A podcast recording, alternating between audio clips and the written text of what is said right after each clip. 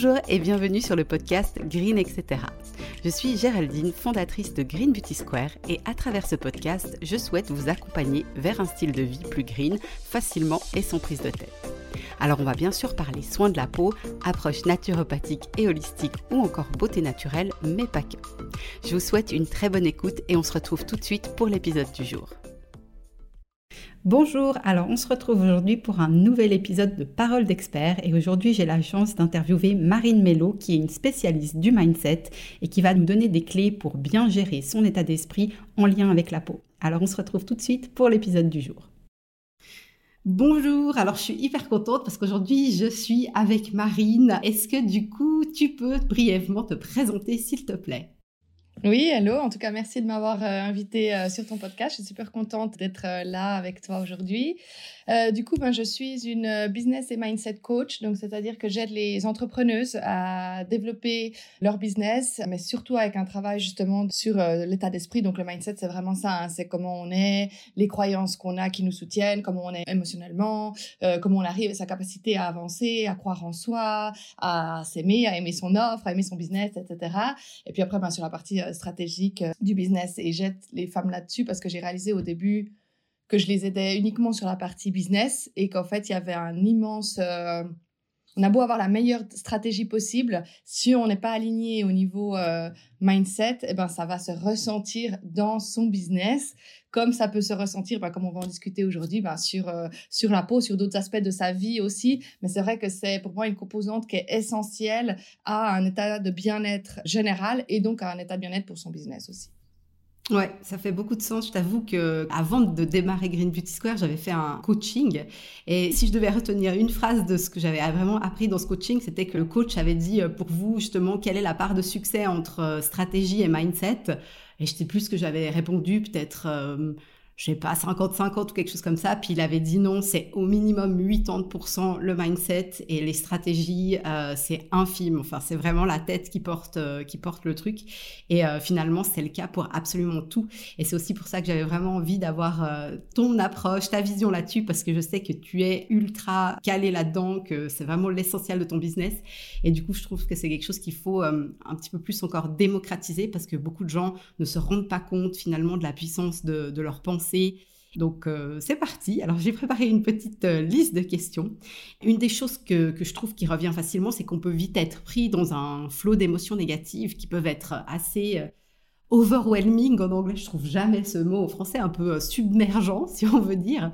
Et donc je voulais te demander, est-ce que tu pourrais partager un petit peu quelques astuces J'en avais noté trois, mais si tu en as plus ou moins en fonction pour bien gérer une émotion négative, bien l'accueillir et finalement euh, faire qu'elle n'ait pas trop justement d'impact sur soi? Oui, euh, oui, je vais partager ça, mais juste avant que je partage ça, je veux remettre euh, l'émotion dans son contexte, juste pour qu'on comprenne en fait de quoi est faite une émotion et du coup aussi comment on a appris à la gérer par la société. Donc une émotion, c'est de l'énergie dans notre corps. Tout est fait d'énergie dans notre corps. on est fait d'énergie, on est fait d'atomes. À notre plus petite structure moléculaire, on est fait d'atomes. Et dans l'atome, à 99,99999%, c'est de l'énergie. Donc, la table sur laquelle tu as ton ordinateur posé en ce moment, euh, ou ta peau, ou notre émotion, c'est de l'énergie. Tout est de l'énergie dans notre corps. C'est juste que l'énergie de l'émotion, comme elle n'est pas matérialisée physiquement, elle vibre à une plus haute fréquence. Et l'énergie, par exemple, de la table ou de notre corps, il vibre à une fréquence un tout petit peu plus basse. Et du coup, c'est pour ça qu'on arrive à le toucher et avoir l'aspect dur, solide qu'on voit. Mais en fait, derrière, c'est tout la même chose. Donc c'est pour ça qu'en fait, euh, on doit apprendre à gérer par rapport à tout ce qui est euh, énergie, par rapport à tout ce qui est justement euh, comment en fait redéplacer l'énergie dans son corps. Donc ça, c'est vraiment extrêmement essentiel. Et la société nous a enseigné, le problème, c'est que on a vu beaucoup de fois que les émotions négatives étaient quelque chose de mauvais. Donc on nous a dit qu'il fallait pas les ressentir et ça, ça vient de notre enfance. À combien d'enfants qui pleurent, on lui dit qu'il n'a pas le droit de pleurer, qu'il faut qu'il arrête de pleurer, que les petites filles ou les grands garçons ça pleure pas, enfin etc. Donc en fait, on a vite appris ou quand on fait une crise de colère et on a très vite appris que si euh, on veut être aimé, accepté, on doit en fait se comporter d'une manière positive presque tout le temps. Et du coup, pour faire ça, qu'est-ce qu'on fait? C'est que quand on a une émotion négative, on la suppresse. Donc, on, fait que, comme si elle n'était pas là et euh, on, essaie de passer à autre chose. On se convainc que ça va, etc. Et puis, mais comme je le disais avant, donc comme l'énergie, c'est de l'émotion, c'est pas parce que mentalement, on se dit que c'est plus là, qu'elle dans notre corps, elle, a, elle est partie.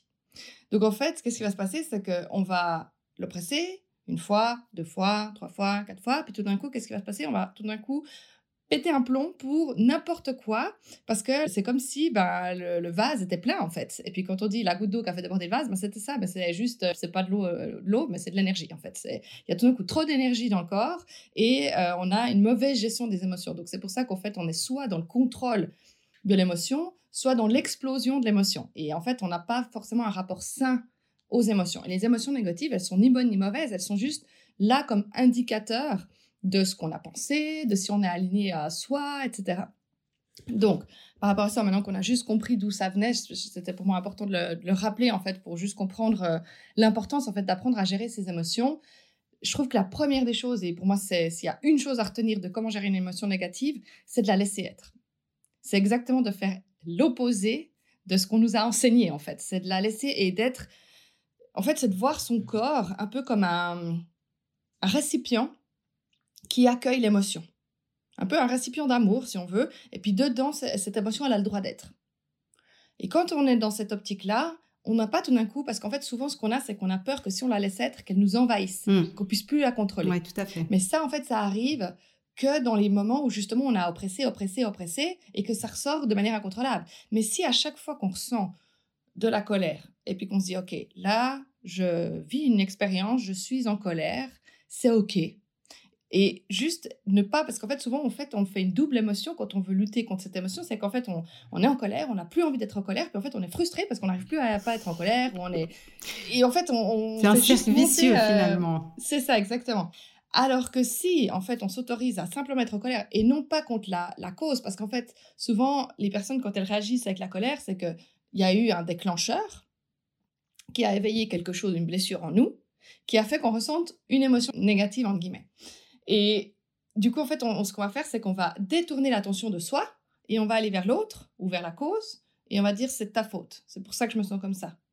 Alors qu'en fait, l'émotion, elle était déjà en nous. Et c'est l'autre personne ou la cause ou l'événement a juste été le déclencheur pour faire ressortir quelque chose qui était déjà en nous. Et nous montrer, coucou, tu as de la colère en toi, ma petite chérie, c'est le moment de travailler là-dessus.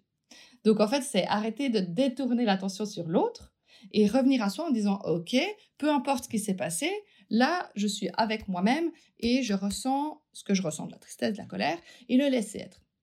Et, on, ça, en général, le mieux, c'est d'être toute seule quand on fait ça. C'est pas comme ça, en fait, on est vraiment juste avec euh, soi-même et on observe l'émotion. Et en général, quand on fait cet exercice-là, l'émotion, elle dure pas plus que 10-15 minutes. elle s'en va toute seule. Vraiment.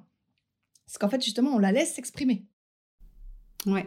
Donc, ça veut dire vraiment, tu, euh, tu finalement, tu aurais ce moment de tristesse tu ne cherches pas à lutter, tu acceptes l'idée d'être triste et euh, tu laisses cette émotion t'envahir. Et généralement, tu dis si tu la laisses vivre, ensuite, elle s'en va. Enfin, elle s'amenuise en tout cas.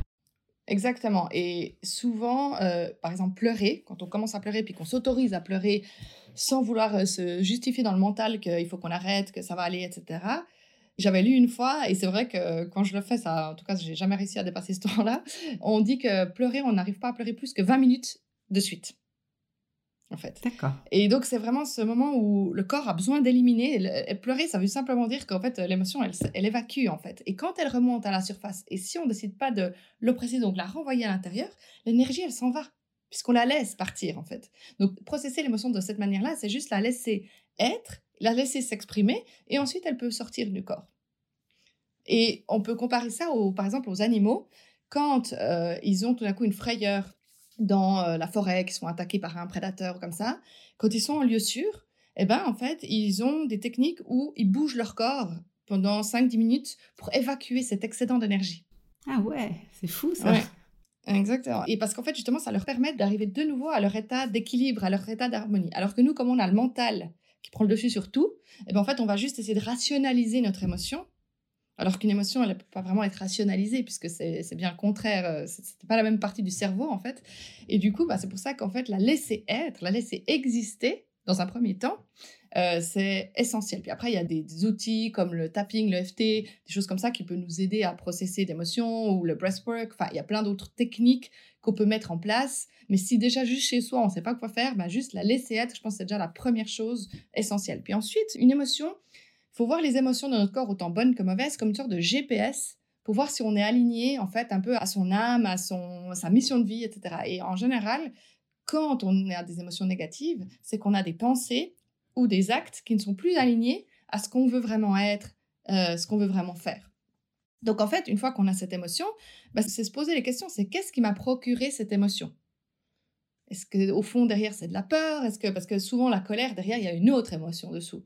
Donc c'est se dire et il y a une croyance souvent derrière qu'on se sent pas capable de faire quelque chose ou qu'on aurait voulu. Et une fois qu'on a identifié ça, et eh ben c'est se poser la question qu'est-ce que je veux vraiment à la place? Et c'est se reconcentrer sur ce qu'on veut vraiment à la place. Mais ça, on peut le faire qu'une fois qu'on a déjà fait ce travail de laisser être l'émotion. Parce que si on passe directement dans les étapes 2 et 3, comme je le mentionne, on repasse dans le mental et du coup, on represse l'émotion. Donc, c'est vraiment important de laisser d'abord l'émotion s'exprimer. Et une fois qu'on l'a fait, ben, c'est vraiment se poser ces questions-là. D'abord, d'analyser pourquoi l'émotion a été là. Et ensuite, toujours, qu'est-ce qu'on veut à la place. Et c'est de nouveau se reconcentrer sur ce qu'on veut et non pas sur ce qu'on ne veut pas. Hmm. La base de la loi de l'attraction, n'est-ce pas? Exactement, c'est vraiment ça qui, qui fonctionne, c'est on attire ce à quoi on... Ben, en fait, la loi d'attraction, elle fonctionne en, parce qu'on dit bah, que tout est énergie, donc tout est fréquence, donc tout vibre à une certaine fréquence, et on attire ce qui vibre à la même fréquence que nous. Et les fréquences dans notre corps, elles sont déclenchées par nos pensées, mais nos émotions. Donc en fait, souvent, ce qui se passe, l'erreur de beaucoup de gens qui essayent d'utiliser la loi d'attraction, c'est qu'ils se focalisent uniquement sur les pensées en disant je veux ça, je veux ça, je veux ça, mais l'émotionnel, il est complètement pas du tout aligné avec les pensées. Et en fait, l'univers et la loi d'attraction, elle répond plus aux émotions qu'aux pensées. Donc c'est pour ça que, par exemple, en disant je veux être millionnaire, je veux être millionnaire, je prends un cas extrême, hein, mais qu'on se croit pas du tout capable d'être millionnaire dans sa vie parce qu'on n'a même pas jamais gagné ne serait-ce que euh, 100 000 francs euh, en une année, eh ben, il y aura cette dissonance qui va se passer et du coup, ce qui va prendre le dessus, c'est vraiment la partie émotionnelle en fait. Donc, du coup, la même chose pour, euh, pour les problèmes de peau. Si, par exemple, j'en sais rien, hein, euh, quelqu'un va se dire euh, Je veux avoir une belle peau, pourquoi j'ai pas une belle peau? Nanana. Puis, bah, du coup, l'émotion, qu'est-ce que ça va être? Ça va être se focaliser sur le fait qu'il n'y a pas une belle peau. On a toujours ces problèmes de peau, on s'aime pas avec ces problèmes de peau, nanana. Et du coup, bah, en fait, on va créer cette émotion négative, on va l'amplifier. Du coup, on va vibrer à cette même fréquence. Et par l'attraction, bah, qu'est-ce qui va se passer? C'est, eh ben, on va rattirer ça. Donc, on crée plus de ce même problème. Et moi, c'est vrai que quand tu dis ça, ça me rappelle vraiment euh, ben, ma période euh, d'acné adulte hein, qui m'a qui m'a finalement mené à créer ce projet. Et je me rappelle de quelque chose de très fort, c'est que je passais vraiment tout mon temps libre à chercher des solutions euh, contre le problème. Vraiment, mon attention était à fond sur le problème. Et à un moment, en fait, j'ai vécu un épuisement mental face à cette situation et à un moment, je me suis dit, écoute, euh, lâche l'affaire, t'as un job, t'as un mec, t'as des amis, t'es en bonne santé, euh, arrête avec ça, commence à focaliser justement ton attention sur autre chose. Et quand j'ai commencé à lâcher prise par rapport au problème, et eh ben c'est vrai que à l'époque, j'aurais dit comme par miracle, maintenant je comprends beaucoup mieux les choses, et ben ma peau, elle a été mieux.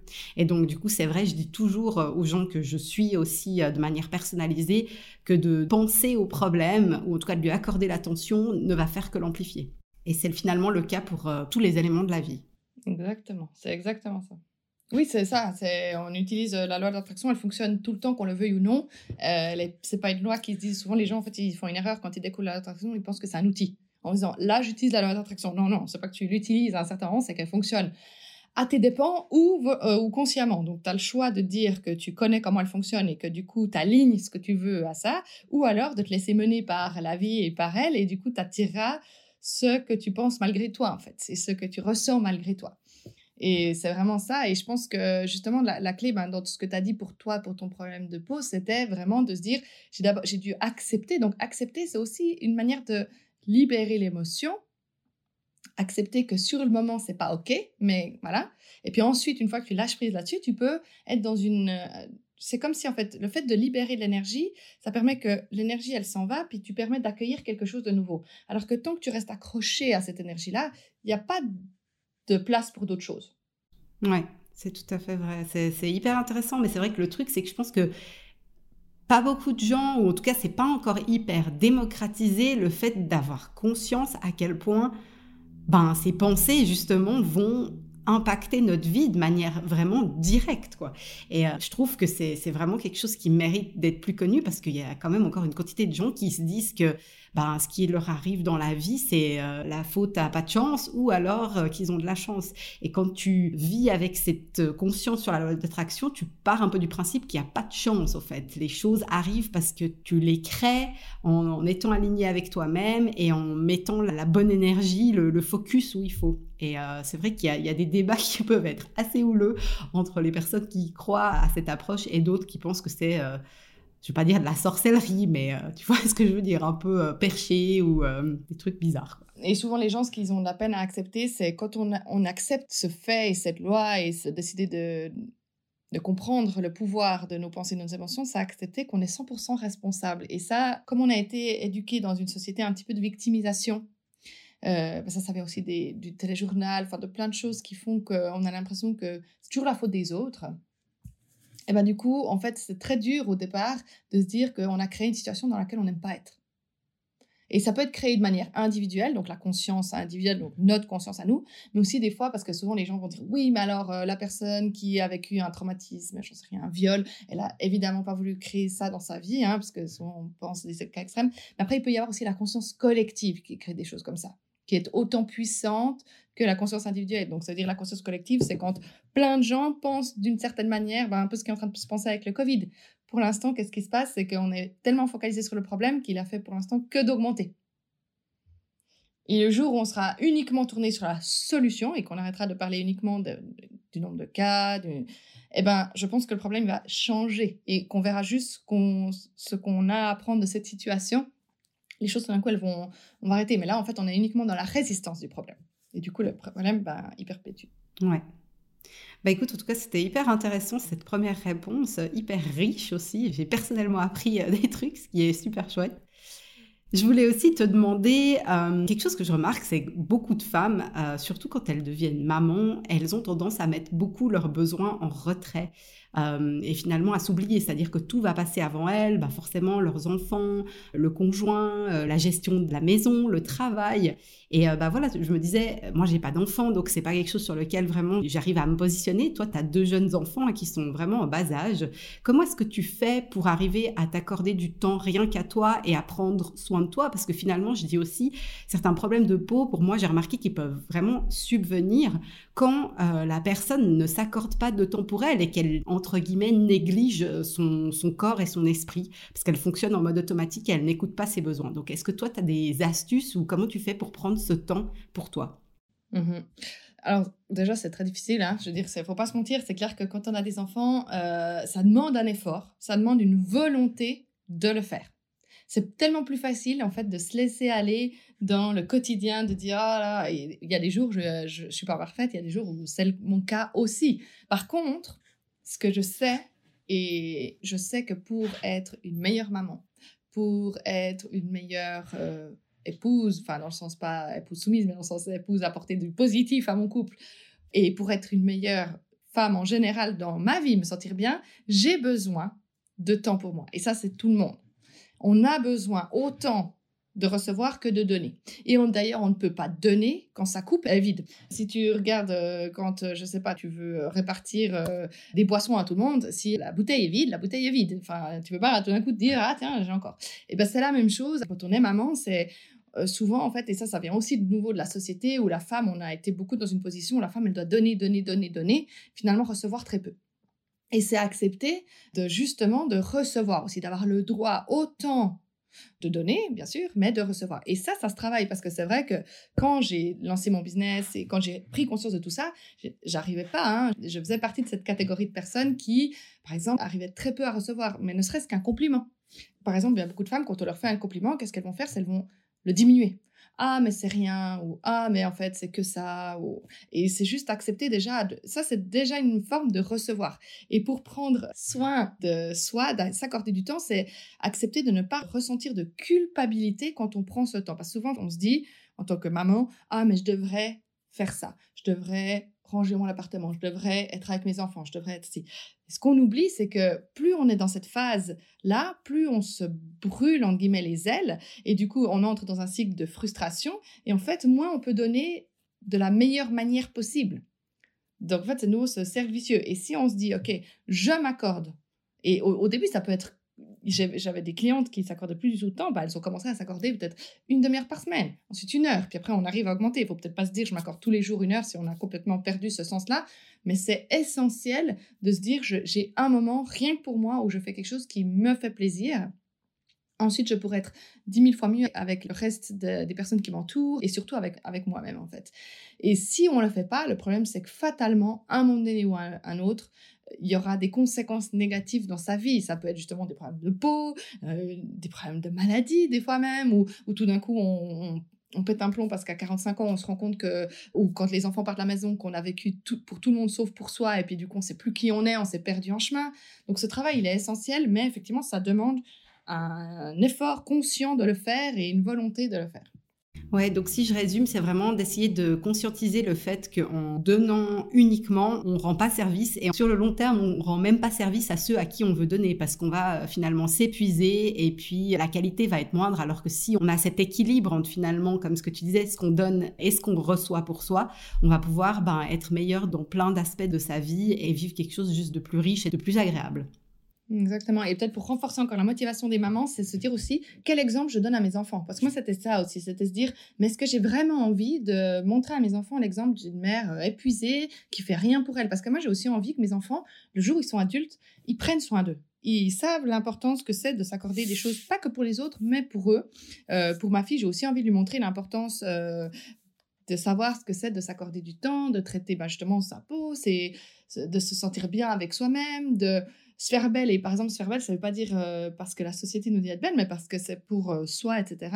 Et moi, par exemple, je le vois hein, dans ma vie d'entrepreneur, les jours où je décide de ne pas me maquiller et de ne pas me coiffer parce que j'ai pas eu le temps, eh ben, je suis beaucoup moins productive que les jours où je décide de d'abord prendre du temps pour euh, me préparer, bien que je travaille depuis la maison. Parce que ça fait justement qu'on s'accorde ce temps pour, pour être bien avec soi-même, être aligné, puis ensuite, on peut donner aux autres. Ouais, bah c'est super intéressant. Merci pour ce conseil. Je pense qu'en effet, ça parlera passablement aux mamans. Alors moi, je voulais aussi revenir sur un point, c'est que c'est aussi, euh, ça fait un peu monde bisounours, mais souvent je dis aux gens que la meilleure manière d'avoir une belle peau, c'est d'être euh, finalement parfaitement aligné avec son identité profonde, n'en déplaise à la société ou à ses proches. Et ben voilà, c'est un conseil que j'ai que j'ai aussi vécu pour moi-même, mais c'est toujours assez difficile de donner encore une fois quelques clés sur comment le faire. Donc, est-ce que tu aurais quelques conseils à donner aux gens pour les aider finalement à assumer pleinement qui ils sont et leur personnalité? Mmh oui, alors déjà, j'avais envie de. Quand, tu, quand j'ai lu cette question que tu m'as envoyée, c'est pour moi ce qui est venu, c'est la phrase, mais finalement, quand on n'est pas soi, tout le reste est déjà pris en fait. Donc si on ne s'accorde pas d'être soi-même, on s'accorde d'être qui Puisque les, les, autres personnes sont déjà pris. On a été euh, dessiné d'une manière unique pour un but. C'est pas qu'on a reçu ces qualités euh, de manière aléatoire et puis que certains de nouveau ont eu de la chance et d'autres pas. On a reçu certaines qualités parce qu'elles sont en lien avec euh, ce qu'on a à accomplir dans la vie, que ce soit dans le privé ou dans le professionnel. C'est pas tout lié euh, toujours professionnel, mais ça peut être de nouveau relié à ses capacités de maman, enfin peu importe, mais donc on a ça. Donc ça, c'est déjà la première chose à, à comprendre, c'est de ne pas se comparer aux autres, puisqu'on n'est ni moins bon ni mieux que quelqu'un d'autre. On est et c'est tout en fait. Et chaque personne est. Et j'aime toujours prendre l'exemple des fleurs euh, euh, qui sont dehors. Il n'y a pas une fleur qui se dit moi j'ai le droit de recevoir plus de soleil que toi parce que toi tu ne mérites pas. non. Euh, elles sont toutes le droit. Et c'est la même chose. Sauf que nous en fait on vient de nouveau, ça repasse dans le mental et les croyances. Certaines personnes ont des croyances qu'elles ne méritent pas, que leur caractère n'est pas bien. Et ça, ça vient de l'enfance de nouveau. Ou quand on a entendu, euh, tellement d'enfants ont entendu le fait que, oh, mais t'es trop enthousiaste, t'es trop passionné, t'es trop ci, t'es trop ça. Puis en fait, qu'est-ce qu'il fait? C'est que pour rechercher l'amour d'un parent, l'enfant va s'adapter. Et ça, tout le temps. Et on l'a tous fait. Et c'est pour ça qu'en fait, on a soit oppressé des parties de soi, soit justement, on a appris à ne plus aimer certaines parties de soi parce qu'on aurait voulu être différent. Et ça, ça peut aussi venir par exemple de fratrie, ou quand dans une fratrie, il y avait un frère ou une sœur qui était plus valorisé, qui recevait plus de compliments par rapport à un certain trait de caractère, eh ben, l'enfant qui ne reçoit pas ça, eh ben, il se dit Ah, si justement j'étais comme ça, j'aurais plus d'amour. Et on relie toujours ça, en fait, finalement, à l'amour, en fait. C'est très lié à ça. Et du coup, quand les personnes disent J'arrive pas à être moi-même, au final, c'est j'ai perçu l'amour de mes parents en tant qu'enfant. Parce que de nouveau, les parents, c'est des raisonnement d'un enfant et c'est tout est émotionnel. Ça ne veut pas dire que dans la réalité, ça s'est vraiment passé comme ça. Et ça ne veut pas dire que les parents n'ont pas donné de l'amour. Mais peut-être l'enfant, aux yeux de ses parents, il n'a pas eu l'impression de recevoir le même amour que ses frères et ses sœurs ou, s'il était tout seul, enfin peu importe. Mais donc c'est toujours ça et c'est réapprendre à se dire, mais euh, qu'est-ce que j'ai entendu ou qu'est-ce que j'ai développé comme croyance autour de ça? Que si j'étais de telle manière, alors j'avais pas ça, ou que je ne méritais pas parce que si. Et ça, c'est vraiment ces croyances-là à, travailler et à s'en libérer. Et c'est ensuite la deuxième étape, ben, c'est accepter qui on est et s'aimer. Mais ça, ça demande justement euh, du travail, du temps, mais c'est vraiment déjà, vraiment cette base, c'est retourner à son enfance, en fait, retourner à ces croyances-là et se dire à quel moment j'ai décidé de croire que mon caractère n'était pas bien tel qu'il était ou à quel moment j'ai dû m'adapter pour qu'on m'aime. Et c'est vraiment prendre conscience de, tout ça. Et vraiment prendre conscience que tout ce qui fait qu'on se désaligne avec soi-même, c'est lié à des programmations qu'on a du mental, qu'on a reçues à 99% du temps de l'enfance. Ouais. Et du coup, bah, c'est vrai que moi, j'aime aussi dire que finalement, d'une certaine manière, qu'on plaise ou qu'on plaise pas, c'est pas le plus important tant qu'on est euh, bien avec soi-même. Et il y aura toujours des gens qui seront, eux, dans des carcans un peu négatifs, de jalousie, d'envie, ou qui diront que ce qu'on fait, c'est faux. Il y en aura tout le temps.